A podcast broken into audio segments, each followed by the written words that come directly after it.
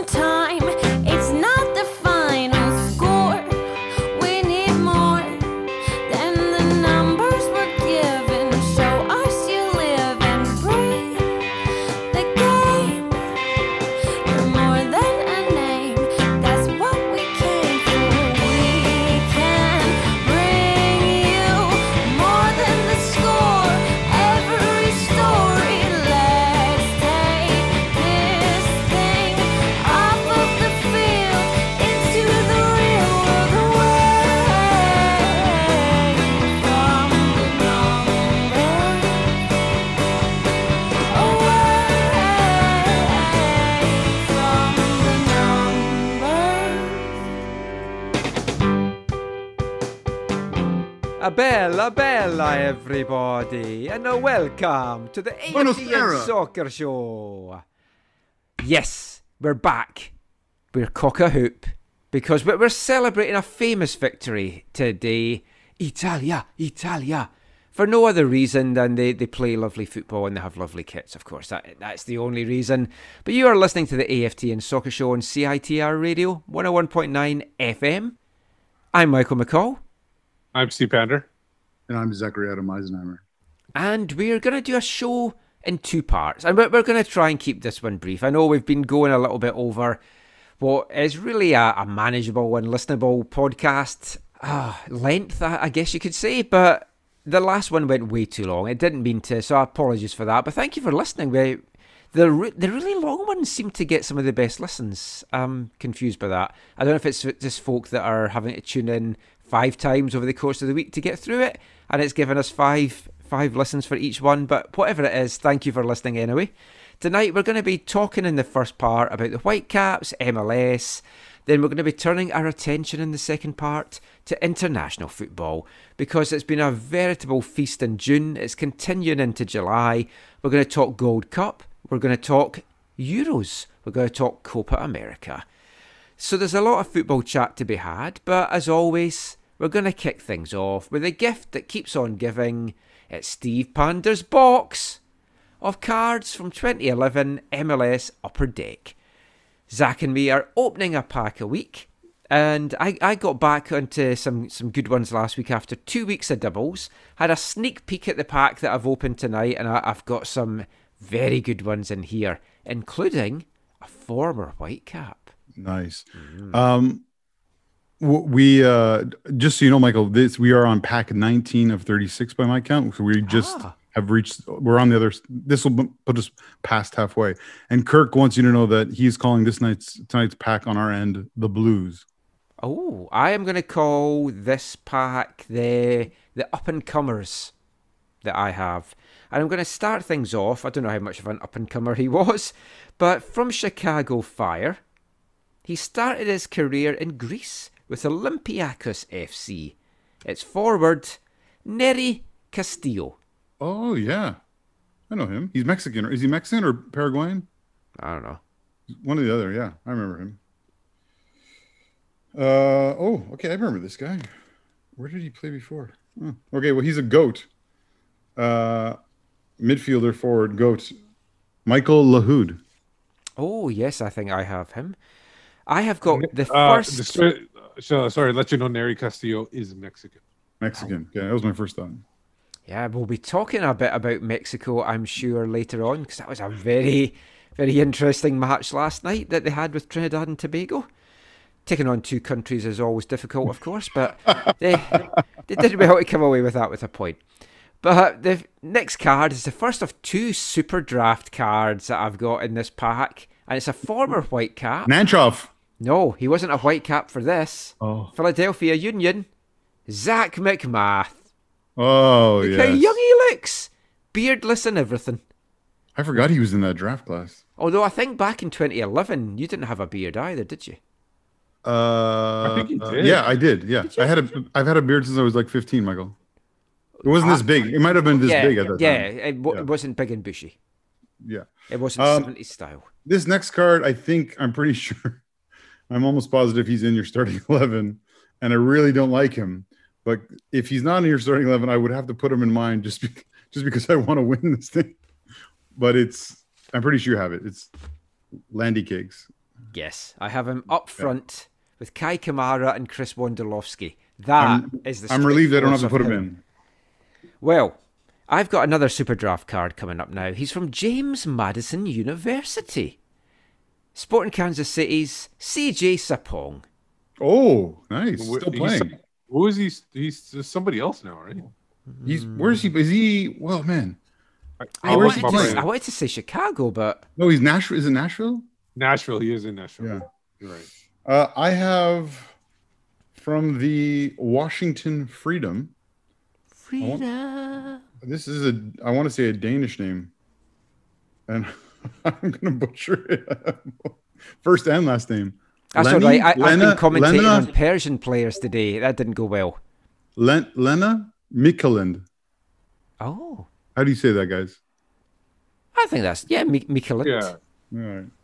You can take his cards, but you can't take his Lena Mikkeland from Freedom. Now, Billy Connolly used to do a thing where he said, never trust a man that's got two first names. That's his first and his second names. And that's what this guy has. He's from Shevis. Remember them? It's Blair Gavin. Oh, I don't remember him, but I remember the goats. No, I don't. Uh, um, Lina's, I, Lina is actually Norwegian. Oh, Norwegian. Okay, thank you. Pining for uh, the fjords. I uh, I have a player who I believe scored in the infamous six one game at Stade Saputo. I'm pretty sure it might have even been technically the the the winner, or the, the sorry the series clincher for them. He's wearing his T F C kit, but this card is from La Galaxy. Not a flattering also, also, picture of him, is it? No. Also, although, to be fair, can you get a flattering picture of Chad Barrett? Was he also... Did he play with the Flounders for one season too? I think yes. he may have, yes. Oh, I'm going to do my last two cards together because they're number fifty-six and number fifty-seven. They're two defenders from F C Dallas, so I may as well just do them both. Jair Benitez and Heath Pierce. Two long-standing guys in the league. Hmm. Chad Barrett did score. In the six one stats. Which goal was it? Was it like the fifth or sixth? I don't know. I'm not sure okay. percent sure on that. I just see a t- I see a tweet mentioning that he, on this day in history. Steve, right. okay. bringing the stats and info tonight. I like he, this. My next player, Michael for sure has him, and actually he could be my first double. I have to check.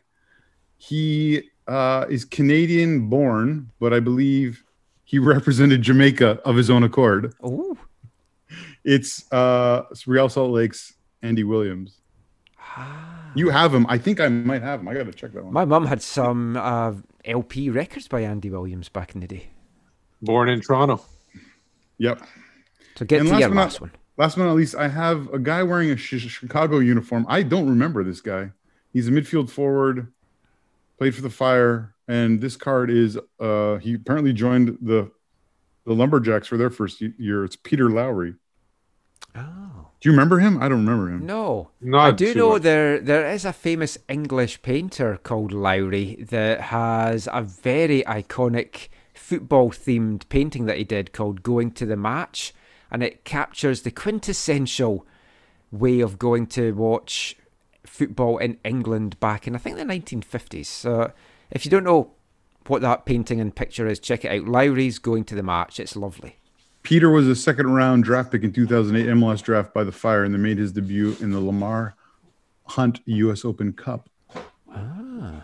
And the later and that is not Cockney rhyming slang. Just to no. get that out there just now. Yes, that is our cards o- over. Thank you, as always, to your helper, Kirk, for getting all those done. He Zach says, will be filing those away in his big folder as we, we go through the show, I am sure. So we've got that out of the way. That's the fun stuff. We've got more fun stuff coming up later on. It's good not to peak too early with too much fun stuff, so I think let's talk Whitecaps. They've had a match since we last did a show. Well, they were on the pitch for a game of football since we last did the show. four nil loss to Real Salt Lake. The visitors of Real Salt Lake going to their home stadium and putting on quite the performance uh, against the Whitecaps. We're not going to break this game down. We're not going to delve into it too much. We'll touch on some aspects that came out of it. It was horrible.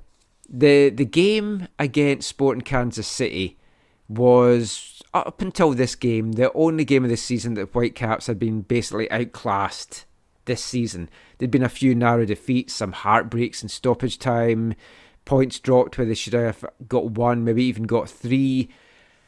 This, they just simply weren't in it.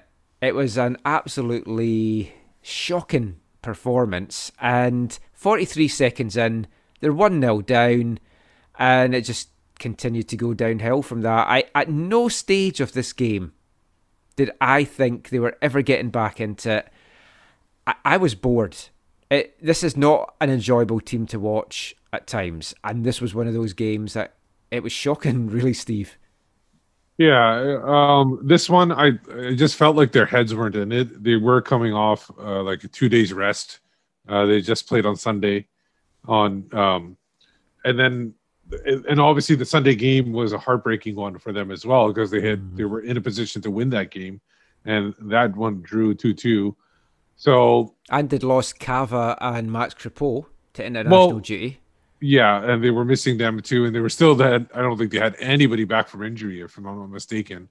No, um, Gashbar no, was no, still out. Well, um, nobody was there. Somebody else. Baldy went out with injury, so yeah. yeah, Bikel moved into the middle, and Javain Brown came back from injury to, to play at right back. But yeah, so the, but yeah, but that was those are my the, the the injuries I'm talking about are the ones that have been going on for a while. Oh yeah, nobody was yeah. able to come back and like uplift the team and make up for that talent, and it didn't help that that, that first goal came in early. Uh, that was probably that probably the worst case scenario, and it just went downhill from there. Uh, they were able to like hold them off until the second half, but uh, really even during that first half, even despite only giving up one goal early, like in the first minute, it still wasn't anywhere near where they should have been. I mean, Zach, that was uh, definitely one of the worst performances. I- I'd maybe even say the worst performance of this this season, because Sporting Kansas City, uh, we we know what they can do to, to the Whitecaps. This game against Salt Lake, we had just gone toe-to-toe with them a couple of weeks earlier, and we didn't we didn't even look on the same page. There was a gulf and, and, in class. And, and this was a home game too, mind you. Yeah. But for me, the the, the factor that, that shone out like a, a sore thumb was difference makers. And I tried to raise that with M D S after the game, and I didn't even get my question finished to, to Mark before he said he doesn't really want to talk about about such things, but this was a team that had Damir Krylak. They've also got Rubio Rubin. They've got other guys that can really make a difference in matches. Um, Rusnak as a, as another example. The teams that do well in M L S all have at least one difference maker. Some of them have more than one. I, I struggle just now to think of anyone in this Whitecaps team that you genuinely can say, yep, they're going to be a difference maker. Yeah, and to be fair, the, the, the two that you would were gone for Gold Cup duty, and the other they just gave away for nothing. So, yeah, I mean, yeah, it, you're right in terms of there's not a lot of exciting things to in terms of like when you're like, oh, should I watch the game tonight? Which, I mean, we watch the game because we, we want to talk about it and whatever. But like, yeah, for I, I've average... got to say though, like I was quite distant watching the second half. It was it was on, and I was just paying token attention because I had to do the report. But I was not invested in it. I was I, bored out of my head. I, I can tell you, I, I wasn't either. I had a, an alert on on my phone, which would alert when there was a goal in, and then I would look over to the T V to see the replay. That's what that's where I was in that second half. Did well. you did did, I, did you guys have the volume on? No, I, I did actually for Barely. this. I, no, I, I've got to say, um, I I'm I'm quite liking Blake Price doing the commentary. Yeah, he's getting uh, into it. I, I I like the style that he's bringing, and for me, it does it, it is working. I, w- I wasn't sure, and obviously you're replacing an icon like Pete Shad, but I've I've liked I've liked Blake so far. Yeah, I, I like I mentioned it. I think I mentioned it when he was first hired. Like I've heard him do a hockey. And he really doesn't fit in hockey because he's more. He doesn't really uh, fall. He's kind of like a. He, he, he's not quick enough for the hockey. I feels like whenever he's done hockey, he's more of a conversationalist. And I think that you yeah. said that before. That works for football. Yeah, right? I mean, th- that that's my commentary style as well. The couple of games I've had to do on my own, the feedback I got was, oh, that we liked that. It was different because it was kind of like a conversation style. Yeah. And I think it, it can engage the, the viewers. And some anything has to try and engage the viewers just now when, when you're watching this. I mean, what were your overall thoughts of it, Zach? Because it, it was a horrible outing. Yeah, I mean...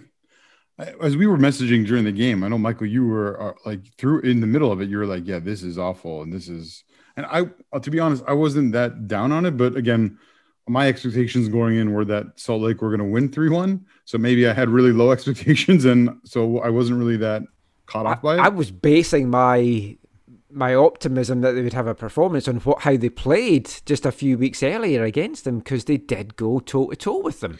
Yeah. And yes, they had a couple of different pieces, but they didn't seem to learn anything from it, and if anything, they yeah. got worse. Yeah, I mean, it helped for me. I have the commentary off, which I pref- I prefer nowadays. so, so that I've been doing that with watch. the C P L. I've, I've got yeah. to say, yeah, I do that for most of those as well. Um, but and any any Euros game that England was playing, because those commentators were doing. Yeah, today in. today actually I had it on, and it was annoying, but it it worked out. Um, so. So no, I mean, yeah, there was. It was not. A, it was. It's not engaging for sure. Like it, this is not something that someone's gonna turn on T S N, catch, and be like, I gotta watch the rest of this, or I ca- I want to care about this more. There's like there's none of that. And then you factor in factor in like for m- many of the people who have been actively following things over the last year or two, they there's very very little like connection to to, to these people anyways as players. I mean, so there's a few, don't get me wrong. Made all the harder as well, because they're, oh, yeah. they're away and you're not even at the game. So, I mean, that's the worst possible situation for them just now, because you don't feel a but, connection anyway, and you're not I, there. I, I, don't, I, I appreciated you asking the question of M D S because, yeah, like how do you approach, how do you approach a game when you don't have the difference makers? And I think he, mm-hmm. for the most part, M D S has tried to keep it tight at the back and then take the opportunities when they, they can. And I mean, th- they've done a little bit of that this year, but obviously not nearly enough. And obviously they're, they're just lacking in quality, which is something we've said at various points, you know, since the preseason. Well, yeah, I, I was going to play a little bit of, of MDS's audio from after the game, but you, you can find that o- on the Whitecaps website. Uh, but we won't feature in the show this week. But basically, he didn't want to talk about who he hasn't got. He said that's a discussion to have, basically, with the, the higher-ups. Likewise, he was asked, do you feel you're the right man to lead this team forward? He said, yep, absolutely, but again... You, there's other people you maybe need to have that, that conversation with. It's eight games now without a win. And for me, Steve, it's not even so much that they haven't won in those games. It's just, it's the nature of how they're playing. It's it's not enjoyable, it's not entertaining. And I've said countless times over the years, I don't care how the team plays. If they grind out a win, to me, that's all that matters. But if you're not getting the win and you're playing awful, then it's it's really hard. And like, we're three hardcore guys, we've watched the team for years, there's a bunch of us out there, but for the casual, there's folk that I've been chatting to this week in various places, and they're like, oh, I forgot the game was even on, and I I, I didn't miss not watching it, and stuff like that. And I, I know, I, I think you've, like yourself, Steve, it's like you're a little bit kind of, what's the word I'm looking for? Disconnected maybe with the team a little bit. It's like it doesn't seem to be grabbing your attention as much this year. No, and I, I was one of those people that would have missed the game if you guys hadn't started mentioning it in the in the chat. Um, I completely forgot. Like I lose. Yeah, it's, it's not a must-watch thing anymore. No, and and I, I actually did miss the first goal. I had to rewind it back to see how it was scored and everything. Uh, but it, it's just, yeah, you're right. It, there is a. It might be the fact that you're not going to the stadium every couple of games there, but I, I've, I've been feeling this about this team before that. Uh, there's been something about like not not just the players on this team, it's just the whole atmosphere of the way this team is being built. And no, it's not Zach constantly reminding me about the front office and stuff like that. This is my own opinion. I'm not being I'm not being brainwashed by Zach or anything like that. Uh, it's just you can tell. like eventually you can tell, like like like like you give him the benefit of the doubt. You say, okay, let's give him a chance. Like, I've said it over the year, I'm willing to give these guys the benefit of the doubt. I think the, and I don't want to go back because I know we're discussing the game. I don't want to go back. The thing that really the last straw for me was, uh, and I forget his name um, because I am, I guess I'm so disconnected. I forget his name. The, when they uh, they fired the C E O or whatever. Uh, oh, Mark Panis. Yeah. yeah, Panis. When they fired him, that might have been the final straw for me. Um, I think whether, it was for a few folk. Wh- whether it was. Um, Uh, something that was neat that should have been done or something. I don't know. I don't know the reasoning behind why they did it or not. I really didn't look into it. I don't think I've even asked you if you knew. Uh, but just the fact that they let him go after he was bringing in so much excitement for the team and everything like that, that was absolutely the wrong move. Even if he didn't gel with some of the people in the front office, that still he needed to be there. So I, I don't want to yeah. keep going into this, but yeah. that was. I don't, a, th- I don't was, think we really do know the, the full reasons. Okay, but we it's it's this is a puzzle that's not hard to put some of the pieces together, and I'm only going to talk well, about this because Steve we're specu- yeah we're speculating only we can only do speculation in this right case. But here here's the thing, the people who have left the who have left the organization, and some of them I've talked to personally, they they leave or they're no longer welcome there because they're threatening to those at the top who have the power and the control. Whether it's they know their, how should I put this nicely? They know their weaknesses, uh, whether they know the, their rationale for some things, whether they know uh, the real reasons why some decisions are being made. What, there's a number of different things that have happened over the years. And so uh, to me, what, what has happened in the past is when the ownership and upper executive feels threatened by someone, they get rid of them. This is a pattern. This has happened. You've seen it. You've seen it yeah. with uh, you, see, you, you. And I'm going to say some names that are unpopular here, but you saw with Barber, Furlong. My understanding is Furlong, as much as people will have other things to talk about about Furlong, is he had the same thing. He went in and said, "This the way this is being run is not right," and he was a threat to those people who were running it that way, and so they did not like him, and they I think were not displeased when he was. you know, uh, less involved because of other things going on in his life. Uh, well, obviously, I mean, some, obviously some coaches.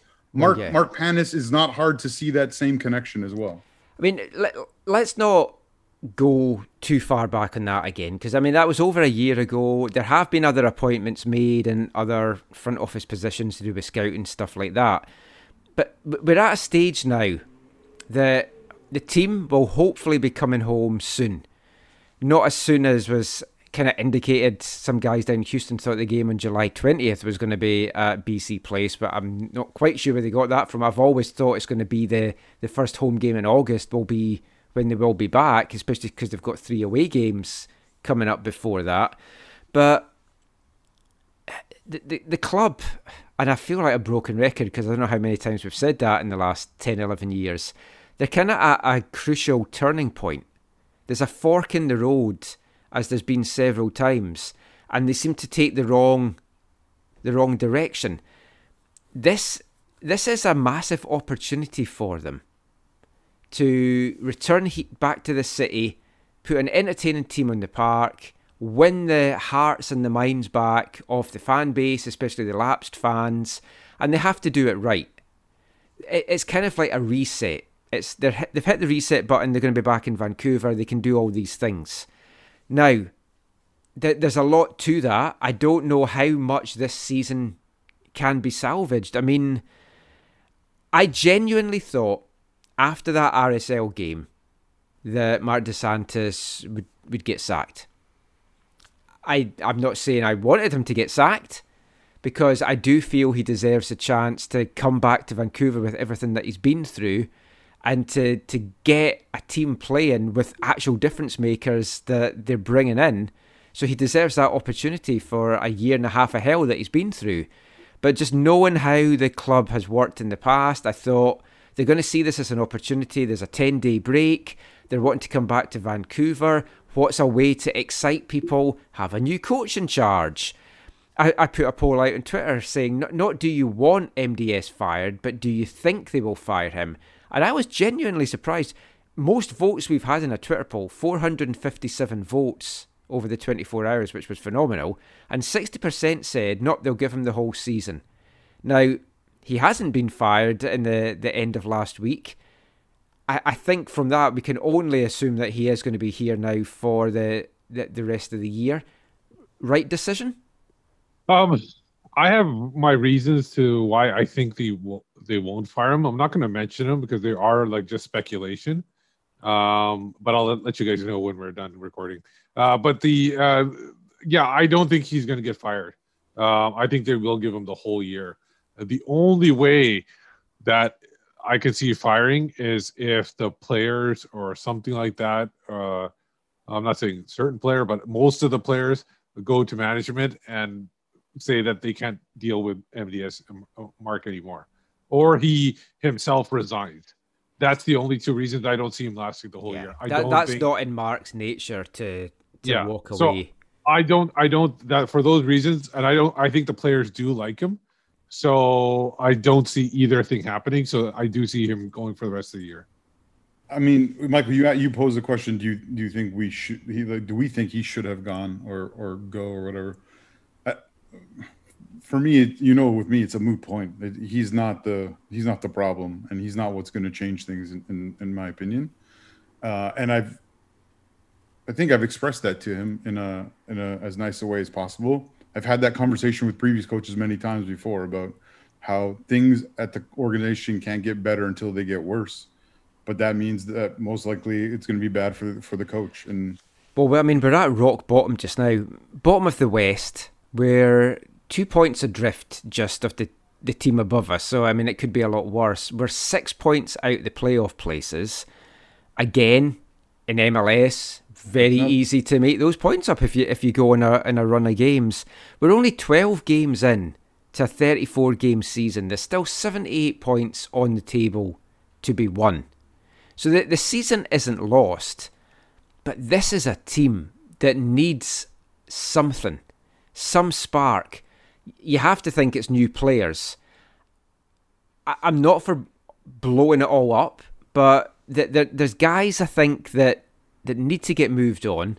The young guys, if they're not good enough to get the chance, they need to get loaned out so they are getting developmental minutes and to free up roster spots. Derek Cornelius, let, let's... talk about him just now. He looks to be heading off to Greece on a year and a half loan deal. I, it's the best thing. Again, we said this with Ali, it's best for all parties. I think this is best for all parties as well, because Derek does not appear to be in Mark's plans for this season for whatever reason. I don't really think he's he's done.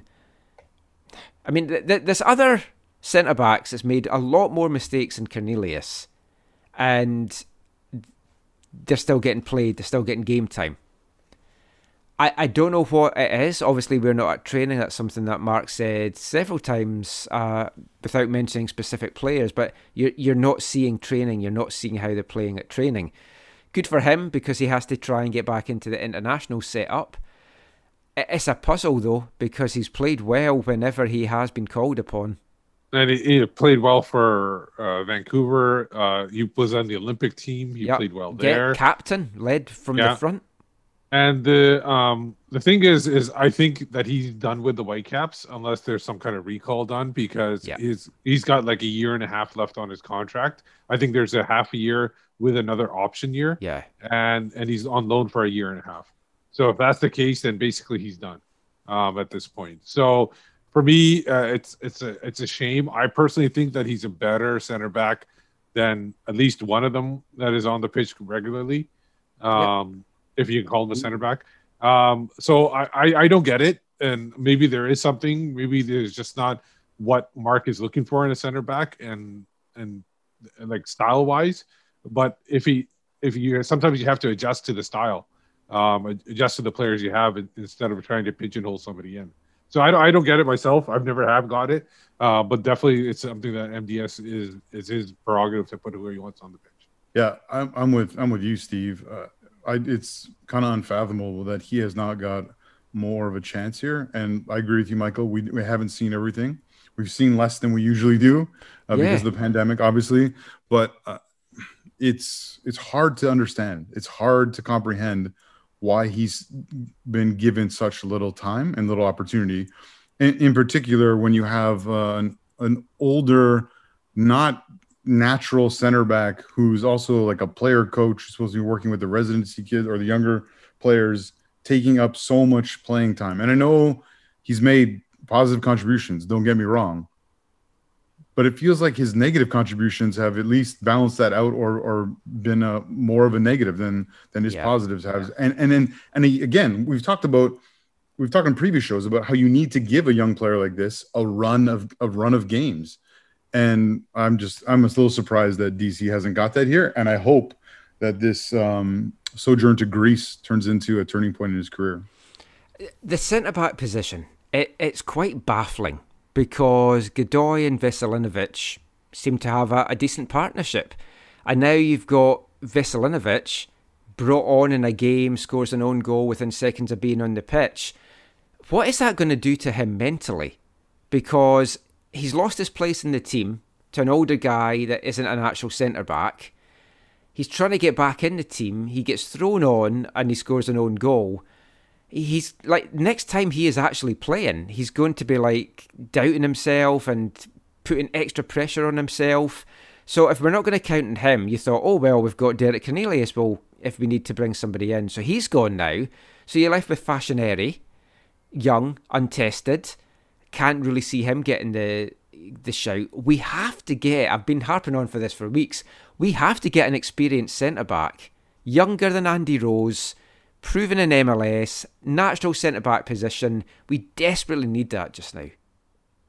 Yeah, uh, for sure. I was talking with Will Silver about this recently. He's been saying the same thing, like, why don't they bring in an, uh, like a, a proven centre-back? And Uh, obviously, they, they have their attention focused on bringing in other positions that have been yeah. issues. And... well, it looks like we could, we could potentially be bringing in two number tens. You wait all year for one, and then a couple come along all at once. We'll, we'll come to that very shortly.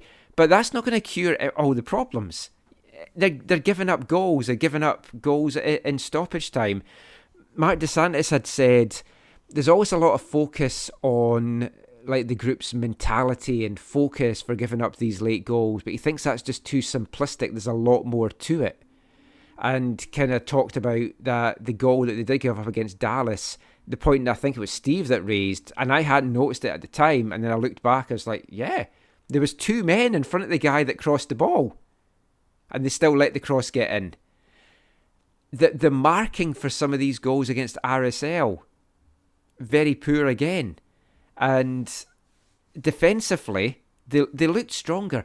I, th- I think what's frustrating me through these first twelve games is I I was quite optimistic at the start of the season. I looked at that attack and I thought, that looks a that's a tasty looking attack. Dahomey, Caicedo, Cavallini, lot of danger. Yeah, there's not a ten pulling the strings, but I thought they might not need that if they play a four three three, for example, or, or something like that. The consistency just hasn't been there. We've had great flashes from Dahomey. We've had great flashes from Caicedo. A few good moments from Cava. Not enough, as far as I'm concerned. The midfield is just not creating the way it needs to create. Javain Brown, for me, in the last couple of weeks, has been one of the best players. And he's kind of like one of the kind of guys that goes under the radar a little bit. Javain Brown as well, another guy that's kind of gone under the radar a bit. At the start of the season, I'm not sure how many of us would have, well, definitely not with Brown, but I don't think we'd have had Bukel in as one of our starters. So you've got two guys that's been given their opportunity, ran with it, and I, I think this is the problem with me with, with M D S the last couple of games, Steve. He's stuck too much to the same group. Freshen it up, bring in some new ideas. It's not working just now. Why not try something else and see if that works?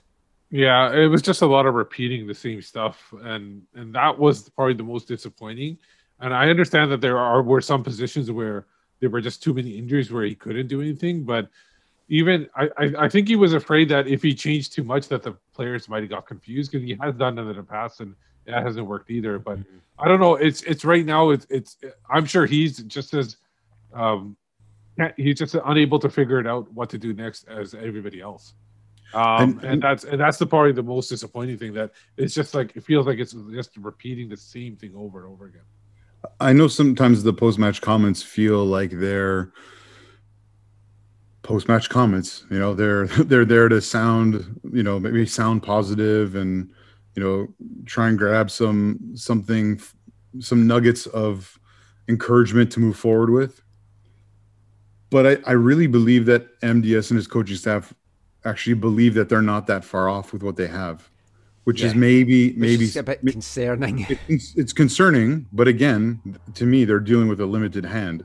Yeah, but in multiple ways. But so th- that's why I think they haven't changed as much, Michael. What, right or right or probably wrong. I think that they feel like we've been so close. We got these two two all draws, and we think we deserve more, should have got more. You know, kind of kind of things that I think that's why you haven't seen more uh, drastic changes or or more changes in different areas or whatever. Yeah. And so yeah. The thing is, I agree with you that they probably think they're not too far off. The problem for me, if you want to take it into like a house kind of uh, example, is that they the house looks great. Problem is the foundation is shit. Yeah. And that's oh, yeah. the problem with that. They're that they're like the the main parts of a team. Uh, central defender, central midfield. That's they got the outskirts looking good, but the that middle part mm. is just right now not working. The midfield is a little bit better now, but the problem is now the def- the back line and defending is is just like not working at all. And Steve, that's I think that that is a symptom of the overall what's wrong with the organization as a whole. This is what I tweeted. Yeah. This, this I would last... extend that. I would extend it to the whole organization. Yeah, that looks good on the outskirts of the foundation. There's yeah. a not a good yeah. foundation, and when you don't have a good foundation, you can't build properly on top of that. And they and were talking about never, pillars for so long. Exactly. they'll never. They'll never be able to have build quality on top of a poor foundation, and it, if they do, it'll crack or it'll crumble. And yeah. I, I think that's shown. I mean, do do you feel that they're close? But if you look at like Gashbar comes in, although yeah, Javain Brown's done well, so it, it's like, does Gashbar even get in when he when he's fit? You still need a, a central defender. You still need a, a number ten. And oh, you said it. I know. I had to. But I, I, I like uh, for me, there are certain parts that are good. And uh, like the, their wide areas, once they're full, and the thing is, they're fully healthy too.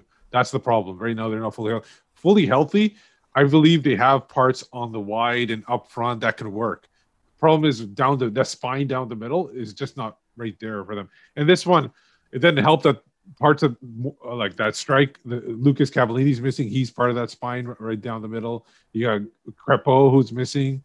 Um, even though I don't blame Hassal for a lot of those goals, but some of them, yeah, sure. But I, I but you know, I think like I don't think I don't know how much Max Crepeau could have done with that one either. No, well, um, you would you would have had the first one. First one, yeah.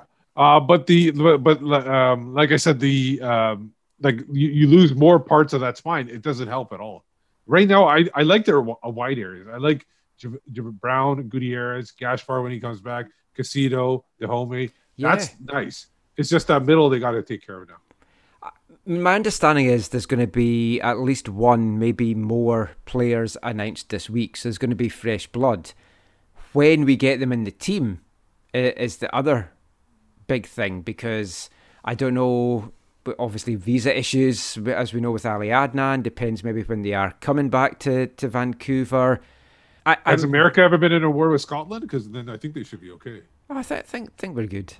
Okay. But we should have, hopefully, like, I mean, the, the Ryan Gold thing, it's gone a little quiet. He is still over in Portugal just now playing on the beach with his dogs.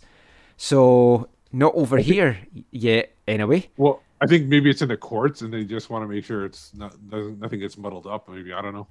But it, one of the things that should probably get announced this week is a central midfielder. So not, not a number ten. I said there's two number tens coming. He's a central midfielder. And he's not even a central midfielder that can play as a ten, because he can also play on the wing. But Pedro Vite, might have murdered how we pronounce that, he can play a, as a winger on both sides. He's highly rated, nineteen-year-old Ecuadorian. He's played under seventeens with Ecuador. And there was a, a thing on Twitter this morning, Steve, that, that you sent me. I didn't get too much chance to watch Twitter um, today. That it, it looks like he it, has signed. It was- Yeah, Xavier Salazar um, at Talento Football Lec Football E C or something. I can't remember. I uh, yeah, he said he signed a contract for four and a half seasons. Um, so I'm assuming that means he's going to be definitely playing this year. And uh, and yeah, carried out through his agents. That's what it, uh, Google translates into. Vite was just playing a couple of days ago for his side Independiente in Ecuador as well. So, I mean, he'd been murmured for just over a week or so. Um, I can't remember who it was that had the original thing that Glass City had tweeted out, but a bit surprising if the deal was that close that they let him play in a game just before signing. So you have to wonder, is it close? Have they signed him? But hopefully this report makes it look like he is going to get announced this week. So a central midfielder, nineteen-year-old, young again. And I I know it's, if you're, oh, if you're good enough, if it doesn't matter what age you are, all that kind of stuff, we need but some experience in there. Yeah, it's important. It's like, who are the, rock, the locker room leaders just now? Uh, Andy Rose, yep. Russell Tybert, mm. Cava, Max. Yeah, two of them are away. I don't know. Like, I know Rusty's a captain, but I don't know what he's like in the locker room. I, I don't see him as being a kind of guy that, that tears strips off the team to, to motivate them. And obviously not every team and every player reacts to that kind of stuff as well. But we, we need someone in there that's not afraid to, to ruffle feathers. Like, an Andy O'Brien kind of guy. I'd love to hear what Andy O'Brien, if he was playing this team just now, would say in that locker room. And yeah. I've got a feeling that Andy Rose is off that ilk as well, just from little things that he said in, in some of his chats of late. He basically says he knows where this team is just now, and he needs the other people to kind of be on board with that. So I go. I know you guys are very interested in this kind of stuff, so I thought I'd mention it to you. Pedro Vite, his potential in FIFA twenty-one is eighty-four. Ooh. Yeah, I mean, th- this signing uh, should have come to fruition is in line with what they're trying to do. They're trying to buy oh, yeah. talented young players from uh, South America so far. And he is very highly rated. Yeah, and, and have them come in for a year or two and then sell them on for more, which, again, is not... Uh, Is a part that's a part of football, um, but their track record so far with doing this is has not been really good. But hopefully, this is uh, it's, it's not been it's, it's not been horrible. They haven't like hit the home run other than Alphonso Davies, but they, they have. I, I think Alphonso, Alphonso Davies is different. That's, that's yeah, not, but what I'm saying is that they they they, they haven't been horrible. The the only one that they've really lost out on is isn't Ali Adnan, and he was a young player, um, but so. He's got I, nice no, abs Mark. at the moment, though. Yeah. Pardon? He's got nice abs at the moment. But they're not, but not match fit abs, unless you're unless you're the Iraq. But is he? Well, who else? Okay, in bomb they, they made a little bit of money on. Yeah, yeah. But, but that's what I'm saying. It's not it's not. Rivero was about break even. They actually they made a little bit on him. Uh, who else? There hasn't been that many. They haven't done that no. many times. Debbie Flores, I don't think they paid that much for him. I, no. I'm not sure. And we've had a I lot of loan afraid. deals and then haven't taken up the, the loans or whatever. But I mean, yeah. it, it, it needs fresh blood. And I just hope we can get these guys in ASAP. Because depending where they come from, so like going back to someone like Ryan Gold, if you're bringing a guy like him in from Europe, he's in pre-season just now. So... how long is it going to take him to get up to the M L S mid-season level of play? It's very true. Uh, it could it could be a couple two more months, weeks. Two months. Shows. Yeah. Mm. I don't know. But we'll we'll see what happens with that. Now, I I, I just want to throw this at you because I I put this out on Twitter last night, and a couple of folk thought I was kind of joking, but I, I wasn't. I was being quite serious. Um, so high on caps. I know you'll be listening to this. I, I wasn't joking. I do think Marco Bustos could do a turn for the Whitecaps just now. I'm not sure he would want to come back, but this is a different Marco Bustos than was here before. This is a, a more mature Marco Bustos. Pa-Modou Kah has really unlocked something in him in Pacific. He's now the, the all-time leading scorer in all of C P L. And it's not just that, it's... he he's playing well, he's leading the team, he's being a leader on the park, he's a leader in the dressing room, he's getting assists, he's getting goals, he's hungry. And this is definitely a different Marco Bustos than we had here a few years ago. And I think he could slot into this team very well just now.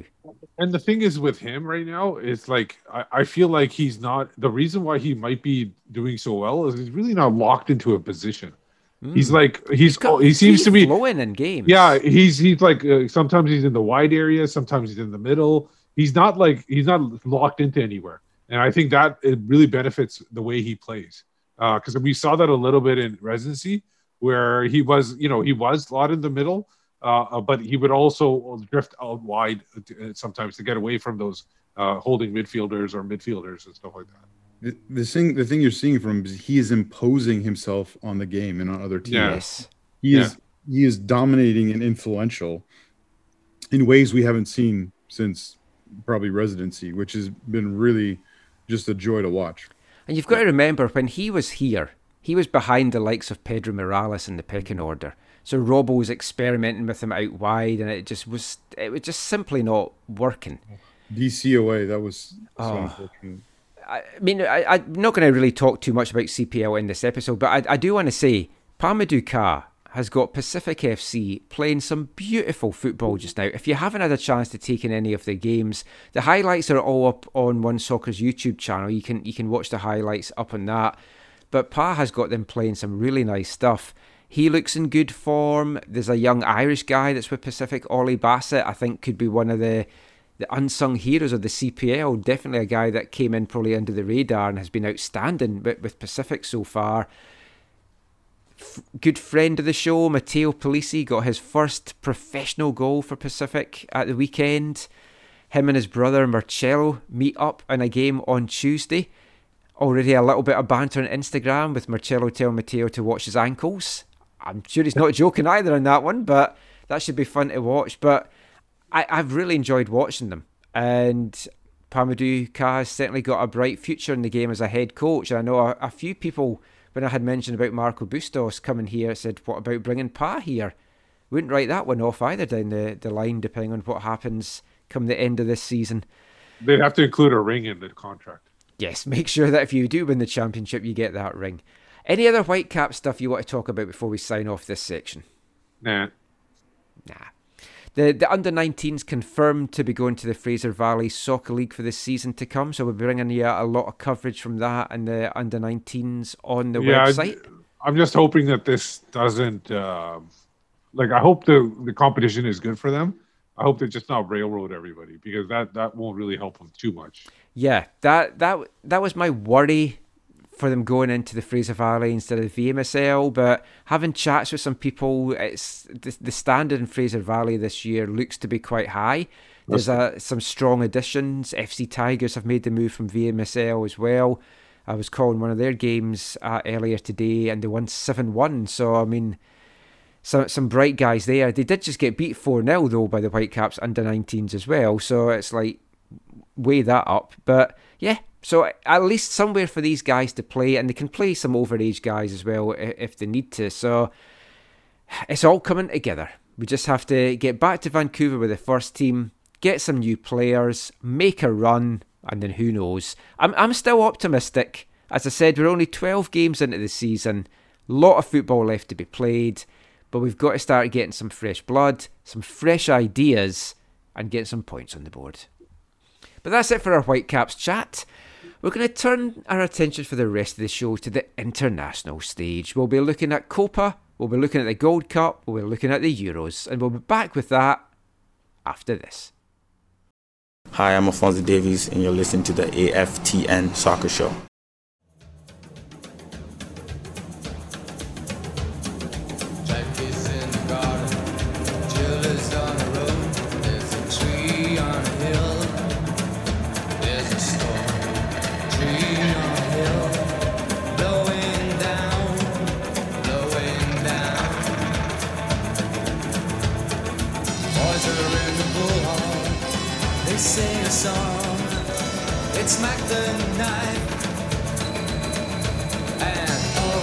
Conceptions are the whirling wind, all the English quotations are the whirling when they sing. Yes, yes. Her feet are like birds in rags now. Yes, yes.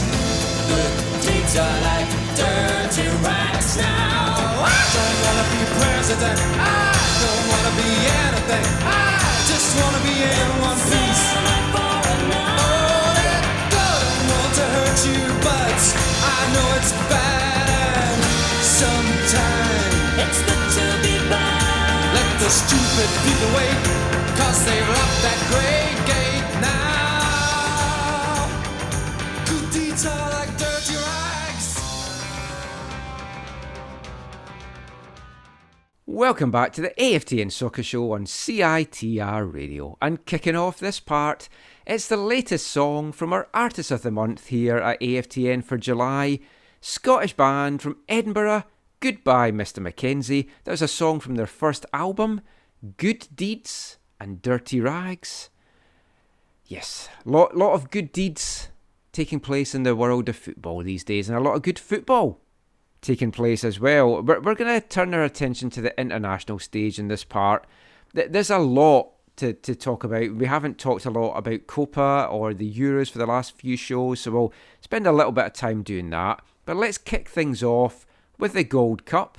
Got underway on Saturday. We'll talk about this game first. Mexico nil, Trinidad and Tobago nil. Now, I had the game on in the background with it, the sound down, so we were just watching some other stuff on T V, so I was kind of keeping half an eye on it, because I thought, oh, Mexico's going to to walk this quite comfortably. And then it was nil-nil, and then there was a stoppage, and I was like, oh, I wonder what that is, because the goalkeeper was getting treatment at the side, and he had been down. I thought, oh, he's got a knock, so they're, they've stopped the game till he's he's getting treatment. Uh, and then I was like, oh, or is it for the the chanting that they've said that they're going to stop games for the offensive chanting? So I wasn't sure. And then a couple of minutes later, it stopped again for the second warning, which was for that. So I thought, oh, then I put the sound up and I heard the chant again, but the referee didn't stop it for the third time, which would have meant the game was abandoned. So from what I've been told from a couple of folk I was chatting to this about, the chants were going on throughout the game, but they only decided to make that stand late in the game. And it actually rattled Trinidad and Tobago a little bit, because they were a little bit all over the place when the games restarted. But uh, d- did you watch the game at all, Zach? No, I actually didn't watch this this one. I was at a I had a, a meeting to, to, to be at. Um, and I actually haven't even watched the highlights. I've just read some of the, the Twitter discussion about it. Um, about, you know, the, the chant and the reaction and whatever. Um, I, I like that they're taking this stand, but they've got to be consistent and actually enforce it. If it's going on during the game and you've had two stoppages and they do it again, it's yeah, like, I'm, stop it.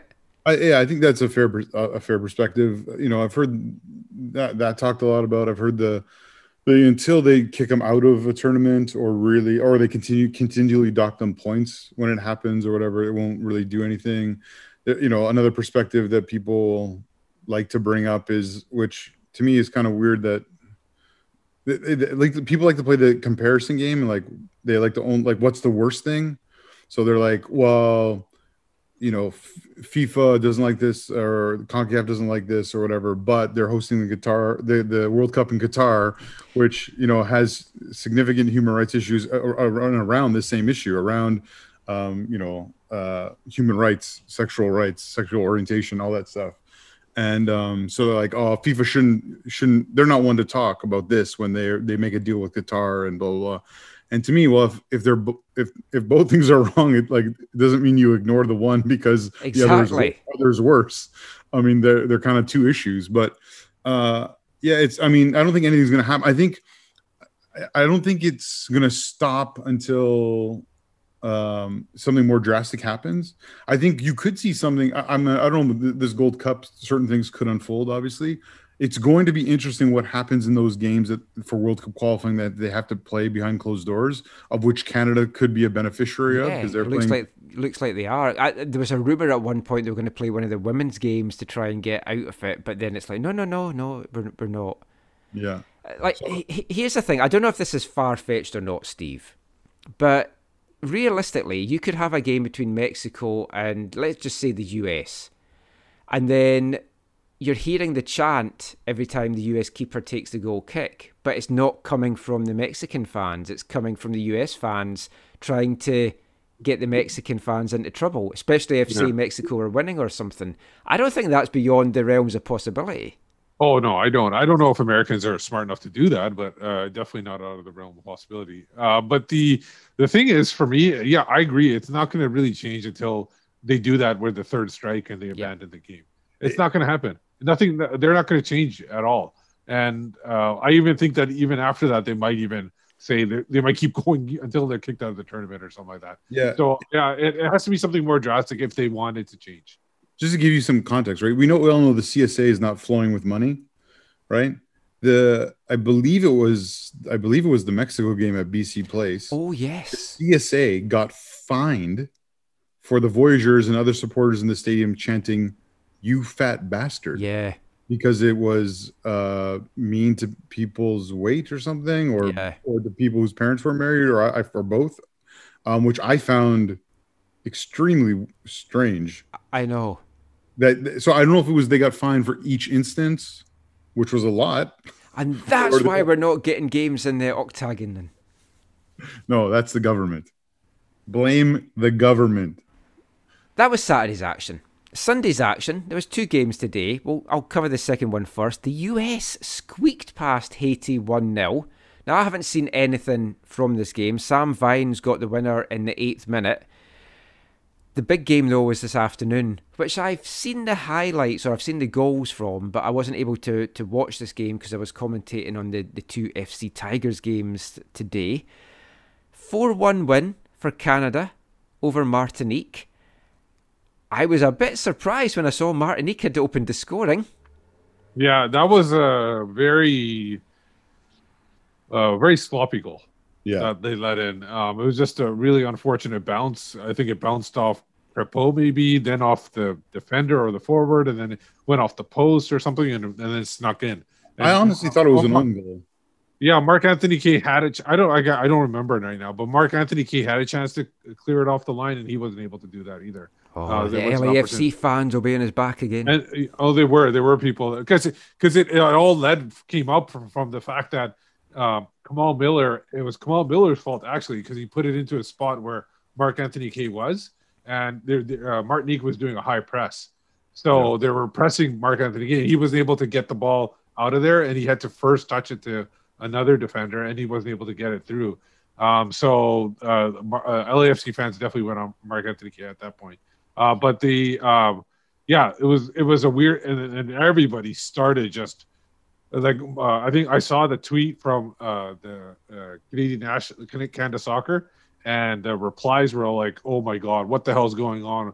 Uh, without Davies and David, this is just a C P L team. Oh, that really? Those are the kind of yeah, those are the kind of comments we got, and a lot of them were from non-Canadian fans, like Americans laughing at Canada for giving up the first goal and stuff like that. So there was it wasn't just all Canadian fans, but there were a lot of them too. Well, and none of them. Now after the game, I checked out all the people that did that. None of them really responded to what they had said before. Well, well, let's cover the, that part, because you, you mentioned there. Alphonso Davies forced to pull out of the Canada team ahead of the tournament, has gone back home to, to Germany to try and re- recover for the season. Big loss, obviously, for, for Canada Zach. Hopefully not out for too long. I mean, let, let's hope it isn't anything too serious and that he's good to start the season with Bayern, and more importantly, that Canada's got him for these World Cup qualifiers in September. Yes, on both accounts. Let's hope. Uh, this, those comments you mentioned, Steve, or yeah, th- those are farcical. Th- those are those are comments of a Canada of of the past, uh, or what I hope is the past, anyways. Like, it was a it was an unfortunate start, but I mean, they showed that they were of superior quality, and I think I I really believe that part of their reaction is a result of John Herdman's uh, encouragement and coaching and style of leading, that you don't put your head down, you keep going. Yeah. Um, but yeah, I mean, Davies, Davies not being there, David not being there. Uh, yes, obviously I've talked before about how it would be nice to try and go out and, and win everything and create a winning mentality, winning culture. Um, I would, I would, I would love if they were there in one sense. I, I'm okay that they're not there. And I, I think Canada can even win this tournament with who, who they do have there.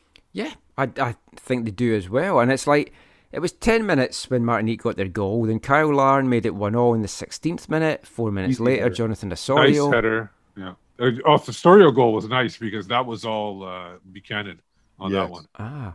And then and a very who who was it that jumped over the ball, didn't tap it in because he would have been offside. Oh yes, I was it I Richie Laird? That, I thought it was possibly Laird? Kyle Larn, but I think it was Larn. Oh, was that? Uh, yeah, I, I, I Richie, thought that that was, that was that was clever.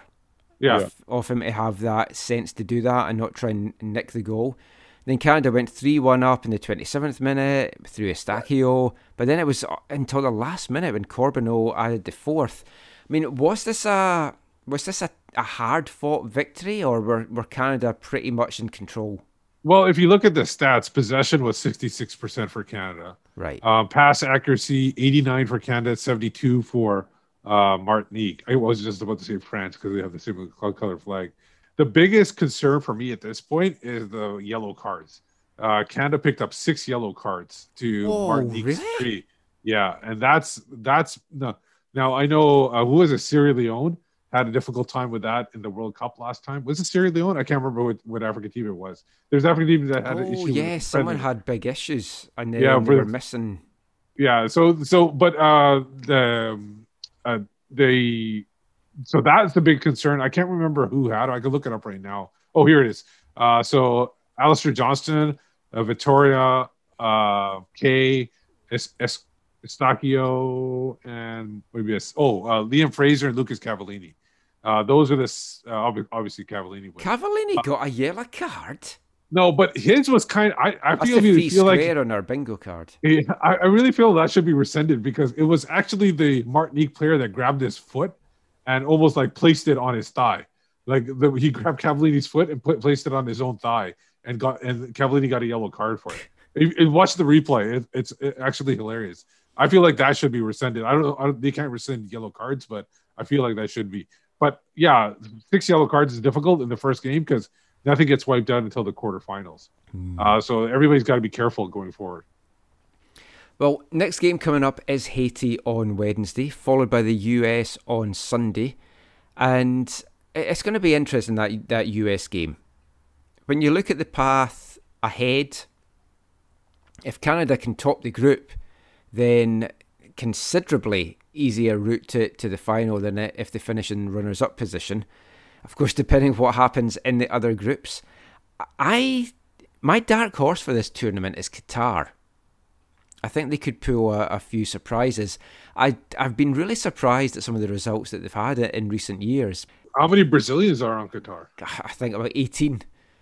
They've been handing out passports left, right and centre. But I, I think they could pull a few surprises in this tournament.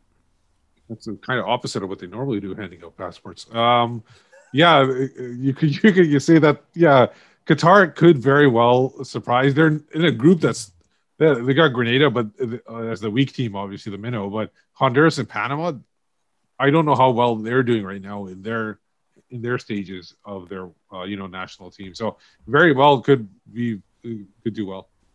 I really fancy Canada beat this Amer- weak American team. And then, yeah, win the, win the group. And then, ideally... Well, I mean, to, to, for them the just to get past Haiti one nil, again, I'm doing this with completely not having watched the game. I mean, they might have dominated from start to finish, but it, it's not a free-scoring American team that we've maybe been used to in the past. All pretty much domestic-based M L S players, so... Yeah, they they they, they are looking at their stats right now. If you look at stats, they're very similar to what Canada had against Martinique. So maybe they just weren't able to finish mm. as well as Canada did. But yeah, they they did dominate possession and passing accuracy. But that continental tournament is just starting off this weekend. Two more wrapped up, and we're we're going to turn our attention now to South America. We're going to look at Copa next. The final took place on Saturday night. I loved it. I saw a couple of folks saying, oh, this that wasn't enjoyable football, that wasn't good football, because there were so many fouls and everything. Now, obviously, I loved that, because the tackles were flying in, and a lot was let go. But I think we can finally put to bed that Lionel Messi has not won anything on the international stage with Argentina.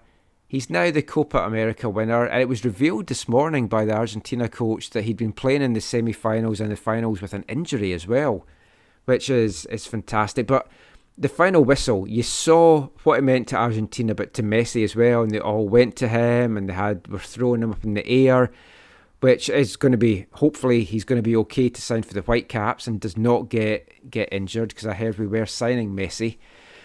I, I was I was pleased. I mean, I would have preferred someone like Colombia or Peru to be in the final, but if it was going to be between Brazil and Argentina, between Neymar and Messi, can't stand Neymar, as I've spoken about in the show before. So I was pleased for Messi, and their kit's absolutely fantastic. I love this this yeah. variation of the Argentina stripes. Very, very nice uh, kit. Just one correction, uh, Michael. The Whitecaps aren't signing Messi. The Whitecaps are a mess. That's... Oh, I knew I'd read something along those lines. It was, they are it was... a Messi. Yeah. They're a Messi um, front office. Yeah. I... I didn't. Uh, I'm one of those people, Michael. I, I think the quality of, of the, the of the tournament in general in South American football right now is not at its nowhere near its peak. Yeah, it's, yeah, it's, it's no it's, prime South. Yeah, American it's it's food. Not what I think of like South American football. It, it wasn't like as free flowing. It just was very choppy every game I saw. There were some the, good games though. I, oh, the, yeah. la- the lack of fans definitely hindered the atmosphere yeah. and stuff. But just like when you look at even just the quality of the players, like you look at this Brazil side, which I think has, you know, the FIFA ranking of third in the world or whatever, it's not a great team. And yeah. I know, the, it, I mean, it was it was hard to listen to the American comments. Oh, that if you yeah. wanted to mute any kind of thing, yeah. they, they might well, not I have been. To, I wanted to listen. It was actually the end. It was the end. I had just had it on. They're just like, oh, this Brazil team back next year, they could easily be raising the World Cup.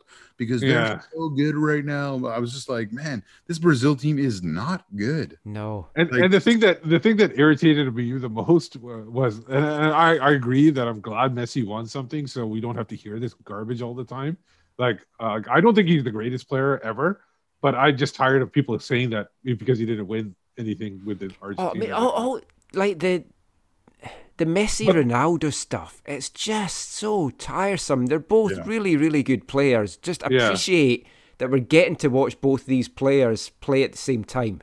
The one, the one, the one thing that irritated me was um, we mentioned at one point Maradona had never won the Copa America, oh, and Pele, and Pele had, yeah. had never, and that irritated me because you know what, they won the World Cup, and that's much harder to win than any yeah. the Copa America would ever be.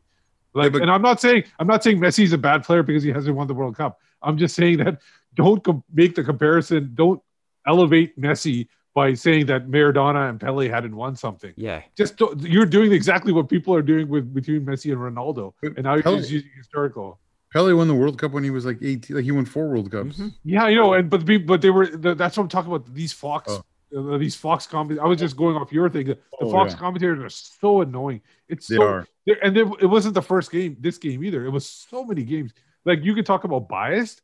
I'd rather have a good commentators who are biased rather than these guys. Well, because they're also, they're also see, I think they see their job as trying to sell it. Like, yeah, oh my God. World Cup next year because we're host, we have it on our channel and it's going to yeah. be so great. But I mean, it, yeah, I'm happy. I'm happy for Leo Messi. He is a, a, one of the greatest players of all time for sure. Uh, and it's nice for him to win this. I enjoyed I enjoyed when he won things uh, at youth levels, you know, like watching those things. Um, so to me, it wasn't like he was – I know he didn't have one at the, the full adult level, but anyways, he, I don't like – like to me, the Copa is easier to win than the Euro. Oh, so yeah. like if you, you want to have I would, ten to twelve teams in it. Yeah, I would say I would say the the Copa is easier to win than the Africans Cup, if you want to almost mm. say, because there's a lot of like depth in Africa where any team can win it. So for me, it's not. I'm not saying quality wise, but I'm just saying depth. That the, the African yeah. Cup, the real thing will be the real thing will be just not the real thing.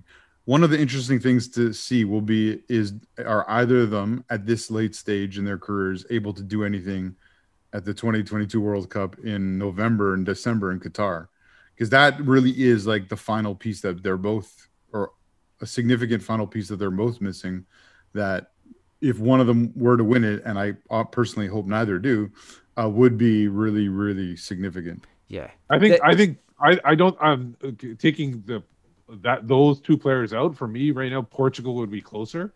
Yeah, uh, because they have a lot of good young players right now who could be into that, like yeah. their kind of and, peak at twenty twenty-two. And they were they were an example of the sum being less than the parts, in my opinion, at this Euro. Yeah. Whereas the last Euro maybe it was the opposite. Yeah.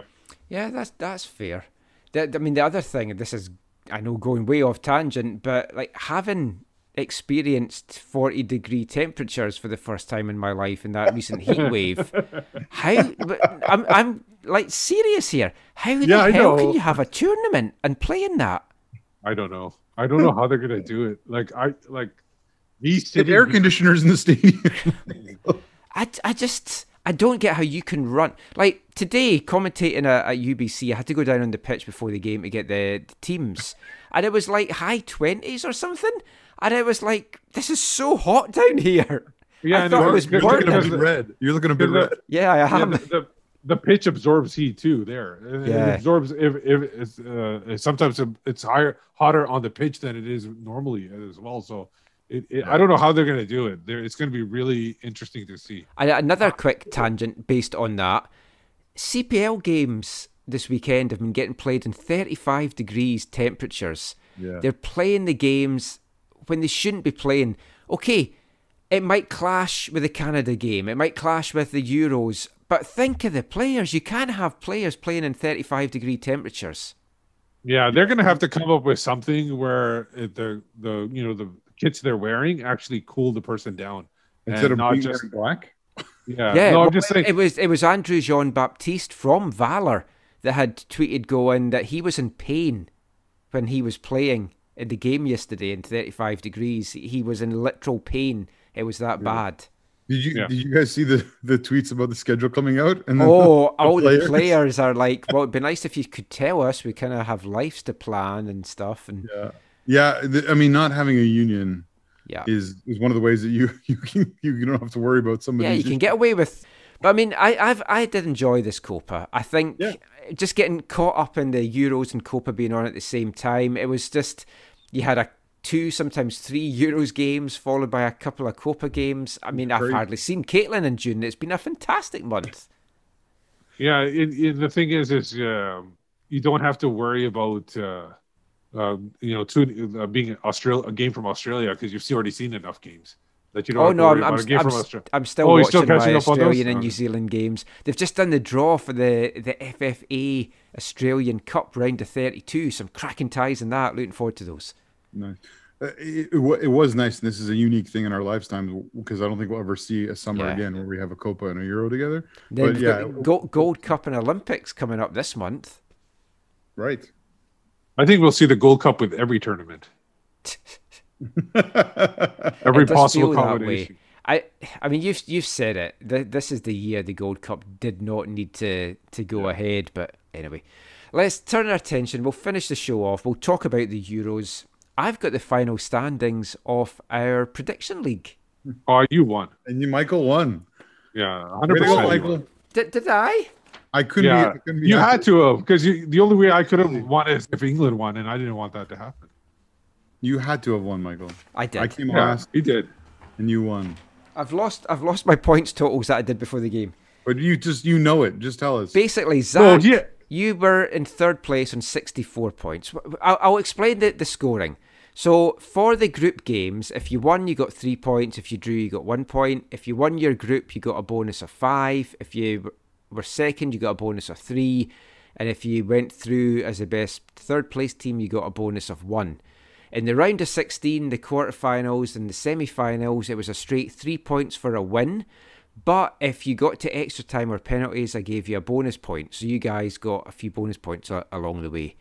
Uh, and then the final, whoever won, ten points. Whoever didn't win, five points. Zach, third place, sixty-four. Steve, second place. I think it was seventy-four. It might have been seventy-eight. But yeah. I was in the eighties in first place anyway. So. Yeah, you had three teams in the semifinals. I know. It, it was like very hard for you to lose. I, and I was very hard this afternoon, I've got to say, watching that final take place. I think you only had one team left in the round, the quarters or something, Zach. I think Belgium was yeah. your only team. Yeah, yeah you peaked too soon because you had a storming ten-point lead at the end of the group stages. Yeah, that's that's yeah. A bit like Germany, really. It kind of peaked too soon, and then it all went downhill very, very quickly. But I mean, overall, before we get to today's final, I really enjoyed this tournament, and I'll be honest, like heading into it, apart from Scotland being in it for the first time, I wasn't. I was, I was like, eh, I'll, I'll watch the game, so I wasn't totally excited for it. I think just because the Whitecaps had sapped any enthusiasm for from football out of me at that point in time. I loved it from start to finish. It was just tremendous. The first game, Italy were good. They won the first game, they won the last game. There were some nice moments for individual players. There were some nice moments for teams. Fans got to enjoy it all over Europe. And it was one of the best Euro tournaments I think there's been. Yeah, for me, um, typically, and it goes almost every World Cup and Euros and everything, I'm like I, I'm so invested in the group stage, and usually the first round, knockout round, and then after that, my kind of interest kind of wanes because the games get a little bit more far apart. Uh, you get more of a break then. There's not a game every day, and that's where I started. So for me, the quarterfinals, semis, and the finals, I was interested in, but I wasn't like. like in, like invested in. Um, for me, the probably the peak of the whole, like especially the knockout stage, was that that Monday, I think, uh, uh, that we had where it was Croatia versus Spain and France versus Switzerland. Oh, uh, that, that, that, that day was one of the was best probably, days of football. Yeah. I, I was just looking up to see what day that was. It was June twenty-eighth. So yeah, that, that day was probably the peak. And then it kind of waned after that, because then you had England beating Germany. And, and and and then after that, you know, the quarters are okay. I didn't really. The thing is, the thing the, the games get tighter and tighter. Yeah, so there's it less. Gets too there's nervy. Less entertaining. Yeah, and it's it's too. Is the entertaining entertainment value gets less and less as the tournament gets on. Yeah, I I I, th- I tweeted about this. I think around at the round of sixteen, but I think this is maybe the best like set of knockout games. Even you could include the final that I've seen at any tournament since I've been watching since ninety-four. Uh, Uh, like in ninety-four had some memorable moments in the knockout phase stages, but it was it was cra- it was really it was engaging. Um, yeah, and there were great stories too. Like Denmark, obviously, oh, yeah. uh, was a great story yeah. that they lost Christian Eriksen, but the way that they rebounded from that, uh, being the first, I think, team that lost their first two games, being in the yeah. semifinal and stuff like that. So there were great stories. Obviously, Italy. Um, missing out on the last World Cup. They, they missed out on the last World Cup, right? They weren't there. They did. Yeah, and then they bounced back now and won the Euros. Yeah. So that's a huge story I was for them. So, so pleased for Cellini. He just looked so, so happy. And then probably the best story, England coming so close, yet losing once again. Yeah, and in many ways that made the tournament for me. Now, I, I, I want to clarify something here. Because, well, actually, before I do that, I have got the final points total. So it's Zach sixty-two, Steve seventy-four, and I had eighty-two. So there we go. But obviously, I go on about wanting England to lose, and it's like, do you hate England? Do you hate English people? No, I, I don't. And this is probably going to surprise some people that I'm going to say this. This England team is a very likeable England team. The players on this team, they're really bright young men that have taken a lot of social causes on to themselves, and they've used their fame to kind of promote good and, and do good. They're a, a likeable team. I find that hard to say as a Scottish person, but I th- there's a lot of guys on that team I've got a lot of respect for. And one thing I want to say just now, and I, I tweeted this out earlier, when I was watching that penalty shootout take place, and you saw Rashford miss and Sancho and then Saka. I know what it's like back there. It, there's still a really strong racist element in the U K, and I the first thought that went through my head after, yay, well done Italy, was I genuinely feel and worry for those guys and the abuse that they're going to get from absolute numbskulls on social media. And I think most folk will have their back, but I mean, they get it every week of the season from rival fans. So the abuse that those guys are going to get, it's it's just going to be terrible. And if anyone sees anything like that, please report it. Whatever you see it on, report it. Because those guys don't deserve that. They played their hearts out in this tournament. They played their hearts out today. They missed a spot kick. It happens to the best of the players. Messi's missed spot kicks in important games. And I haven't seen too much of it, thankfully, but I haven't gone looking for it. Yeah. But that, uh, you, I just, I just th- worry for them. You were thinking about it afterwards. I was thinking about as they were kicking it. I was like, please don't miss. Let the next guy miss. And then I realized the next guy was Sancho. And then I was like, oh, you don't miss. Let the. And then I didn't realize Saka was going to be the one that picking. The, like he's an eighteen-year-old kid. I did not expect him to be in the fifth position. I mean, to, to bring to, to bring on Rashford and Sancho in the last that's, minute of extra time, whilst you're defending difficult. a corner, corner as well, yeah, yeah, which yeah, was. That's, But then they missed the penalties, and Saka hadn't had a great game. But you should not be putting a young kid. Like he was he, subbed on too, I think. Yeah, yeah he was.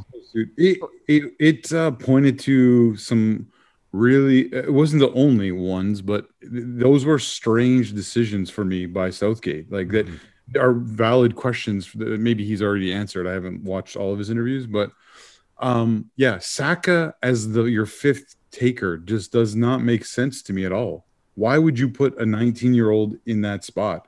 And like, and maybe he wants maybe Saka. And I mean, or fair Saka play to him for up. standing up to take it and being brave, but it just didn't seem wise. And it he was inconsolable afterwards too. Yeah, yeah. But it was it seemed it seemed like almost the opposite of what Southgate had done for the entire tournament, which was be conservative, uh, you know, and cautious. And sort of defense-minded, you know, in, in one sense. Instead, he, yeah, he. I, I just thought that was, I thought that was a, a strange move. And as much as he deserves a lot of credit for getting England to the final, so don't get me wrong, like he did mm, really, no, really well. I agree.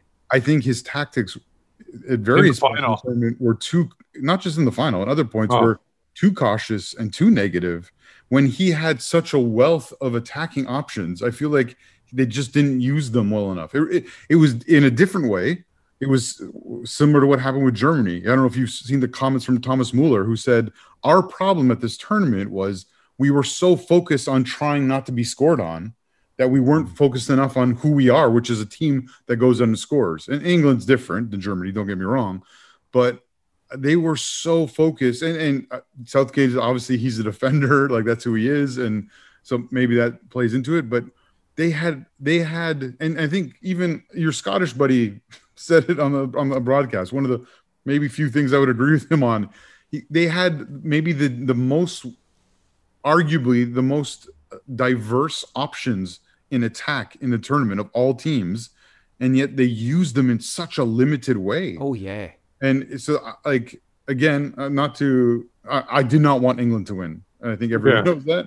I, uh, I for the first time since after the, the sad two thousand six semifinal loss to Italy, this is the first time I've wanted Italy to win anything. Um, I mean, I, I tempted I have, Italy I have, straight I have off some, the bat, but yeah, yeah. Because the other smart. thing, the other thing that when it went, uh, and, and the reason I don't cheer for England, just to let people know, is there's certain people from my past uh, before I got into the Whitecaps that are English, and I personally don't like. And I prefer them not to win because of those. I don't want those mm. people celebrating. That's yeah. the only reason. No. For me, though, the first goal um, scored by Luke Shaw did bring a little bit of a smile to my face because of what he's gone through. Uh, I think it's twenty seventeen. He broke his leg on the pitch like early in the season, and and apparently he. Uh, I uh, back then there was stories where he almost lost his leg. Um, oh, really? Yeah. yeah, he almost lost it, and and basically, and then having to come back from the injury, having to deal with Mourinho uh, during that whole thing, and so it kind of I, that little bit. Brought, I, I was glad they scored early because then Italy had more time to come back and, and win the game. I think and it I was, was scoring really... early though that, that cost them because then Southgate's yeah. like, I don't know what to do now. I don't. Yeah. I can't attack too much because I don't want to let them back in. Well, and I was, then They just sat back and Italy dominated the, yeah. the rest of the match. Well, it took Italy well, about no, no, twenty no, minutes to find their yeah, feet. Yeah, twenty minutes. Yeah, twenty minutes. About yeah, the, the England could have got a second goal in those twenty minutes. There and, were they, and, they did, and Italy did let them sort of have a chance in the second half of extra time. Yeah, yeah.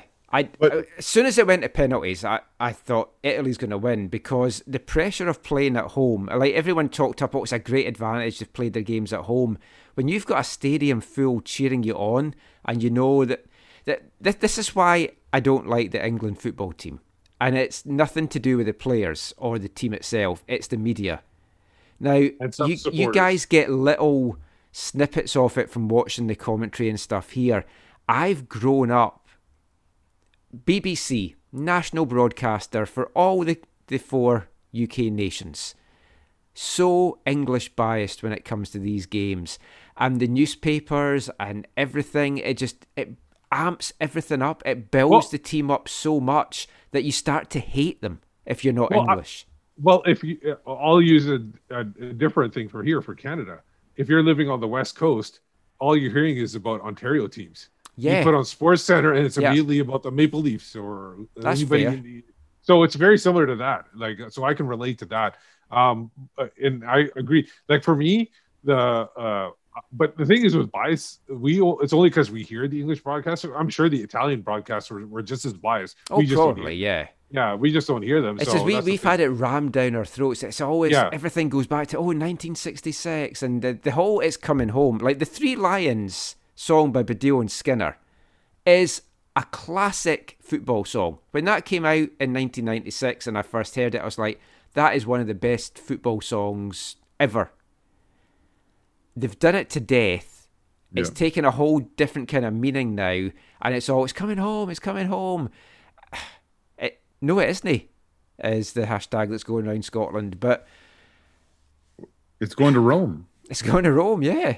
Um, it, like Benucci, or Benucci yelled in the camera, I tweeted, the only F that's going, that's coming home after this is failure. Oh, ho, ho, ho. I never saw that. It, I mean... Two of the most unlikely goal scorers, I think. I had them both in my fantasy team as well, but I had Luke Shaw as the captain, and then I thought, I can't have an, an English guy as captain. So well, I ended up going with Chiesa. Let's, let's forget about England. How about Italy? Italy, like, yeah, let's they, talk about the, right from the like from the qualifiers, they've been playing really well. They basically, and, and they they missed, they lost one of their better players. I can't remember. I'm drawing a blank oh, on Spaz- this. Spinazzola. Yeah. Spinazzola. He was having a he great was tournament. Outstanding. Yeah. And they lost him prior in the, what was it, the semifinal or the I no, can't remember what quarters. Quarters. Yeah, quarters. Yeah, I lost him in the quarters. And he, he was having a great tournament and they still were able to rebound. Um, their their center back duo is fantastic. Even though like hope uh, like hopefully they they are able to make it to the next round, but that what a way to go out if those two don't don't like retire from the Italian side. Did you hear them talking during the broadcast about how Uh, because this broadcast, I actually turned the volume up for. They they're like actually like the best of friends. Like yeah. as soon as it's over, yeah, they were fly, mentioning they're flying to Rome. They're flying back to Rome, yeah. And then they're getting their families and going on vacation together. Together, yeah. Aww. They were talking. They were talking about it like, oh, they have something to talk about while they're on vacation yeah. or something. Yeah, what I, a great I, vacation that's going to be. I mean, Italy played some some beautiful football in this tournament. I mean, there was the the more. boring aspect of them killing off games. That's football. But they were so much more exciting than, like, you were talking about, like, teams not wanting to be scored on. They were actually pushing it. They, they got a little bit more conservative as the tournament went on, but yeah. it, it was a totally different Italian team than what we normally watch. Well, so that's what I thing. remember. That's the thing, though, is they, we talked about foundations earlier in the show, talking about a, a, a, the Whitecaps, but Italy has this amazing understanding of defending as a foundation to build off of, and Mancini did a whole bunch of things really really well, and one of them is he was tactically flexible and he didn't just defend, right? Like you look at the, how he approached the games, there was variance to how he approached the games, and the in the in the group stage he was like, we need to go out and like score, we need to get scoring, and then so he they were they were pressing, they were attacking, they were scoring goals. It came to the knockout phases stages and in the Spain game in particular, where he was like, we need to be a little bit more cautious here because if we go gung ho, we we could get blown out of the water here by Spain. So they were a little more cautious. They were a little more defensive, but they were still able to play on the counter. They were still able to get that the goal they needed, and then, and then they won in the shootouts. The other thing that he did that I think is really big, uh, and, and to, to, in all fairness, I think Southgate did a, a pretty good job of this, uh, and I haven't can't compare this to all the other managers, but for an Italian Italian team, and actually Luis, uh, Luis Enrique Martinez did this with Spain as well in a different way, squad selection for these things is so important. Mm. And Mancini didn't only take players from big clubs. He took some players from less fashionable clubs, less less big sides, and worked them into the team, into significant roles in the team. And uh, I think that, I mean, that added to, uh, to I think, the squad morale and the squad togetherness. And you saw him get the best out of out of everyone. It didn't matter if they were from the big three or the big, you know, the big five or whatever. Well, that that last group game they had, which was that against Wales, I think. Yes. Um, they got a chance to rest their their main guys, and then yeah. the fringe guys that they brought in all rose to the occasion and performed, which as a head coach gives you a headache, but it's a lovely headache because it's like, wow, I've got all my guys in form at the right time.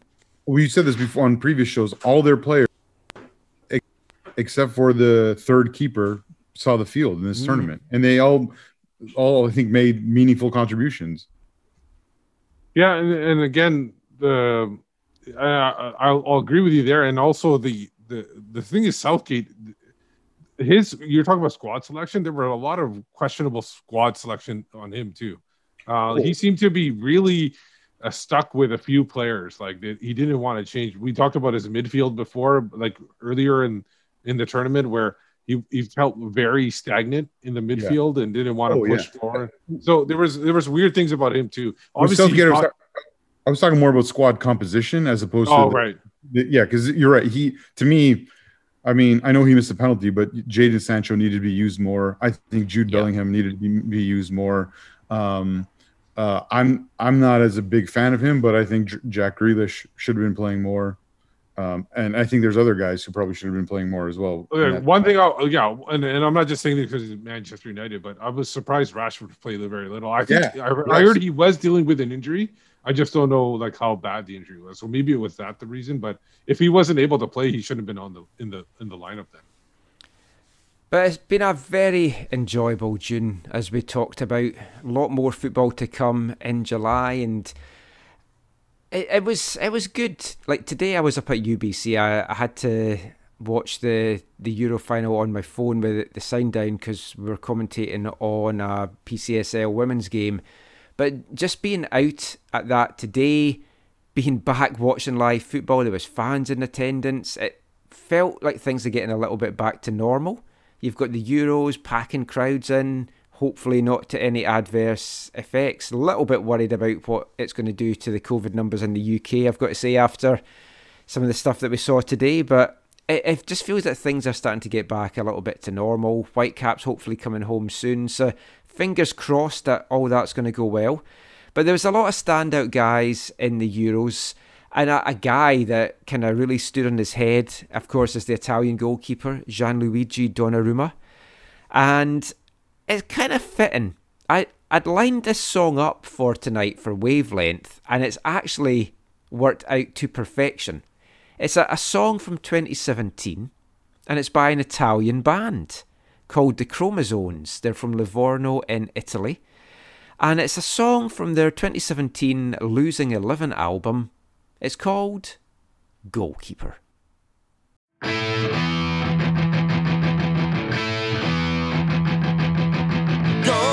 Goalkeeper, goalkeeper. The better shoes, they make you look way bigger. Goalkeeper, goalkeeper. Your time will come before you think of me, said. Your hands will catch the ball and the crowd will call you louder. You'll never walk alone. Goalkeeper,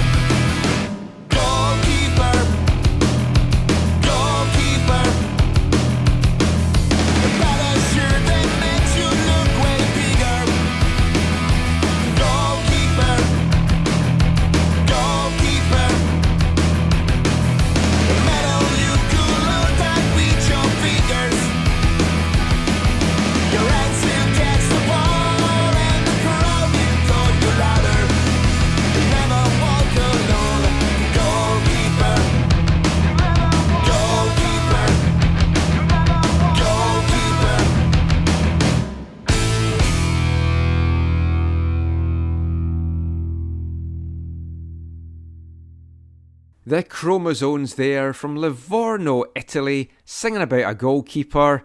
Wasn't Donnarumma, but it could have been. Great song, great performance by Italy. Very enjoyable month of football, very enjoyable show I've had chatting about all of this. But that is it for this episode of the A F T and Soccer Show. We have kept it short as promised this week, or shorter as in our usual time. Just before we go, any final thoughts from you, Steve? Let folk know where they can find you online and anything that you learned this week.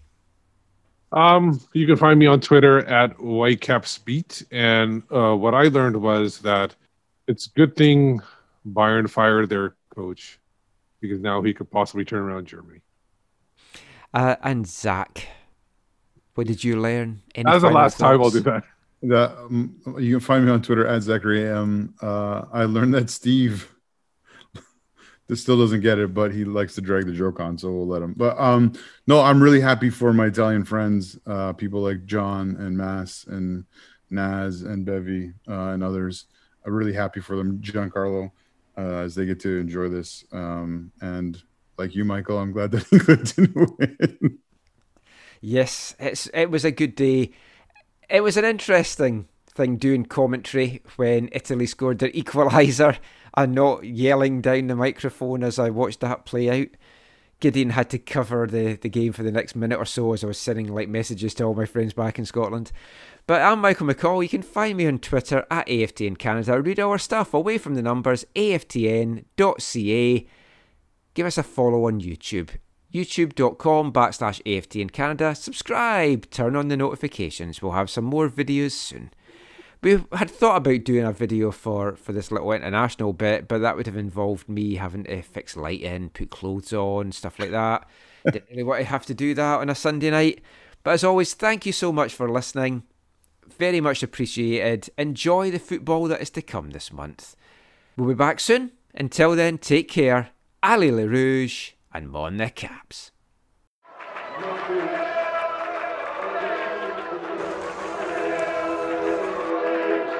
Going to your first match is an experience you never forget. The atmosphere of what's going on around the pitch looks beautiful and you always look and go, wow, I'd love to play here one day. If you get the bug, it's going to stay with you for life.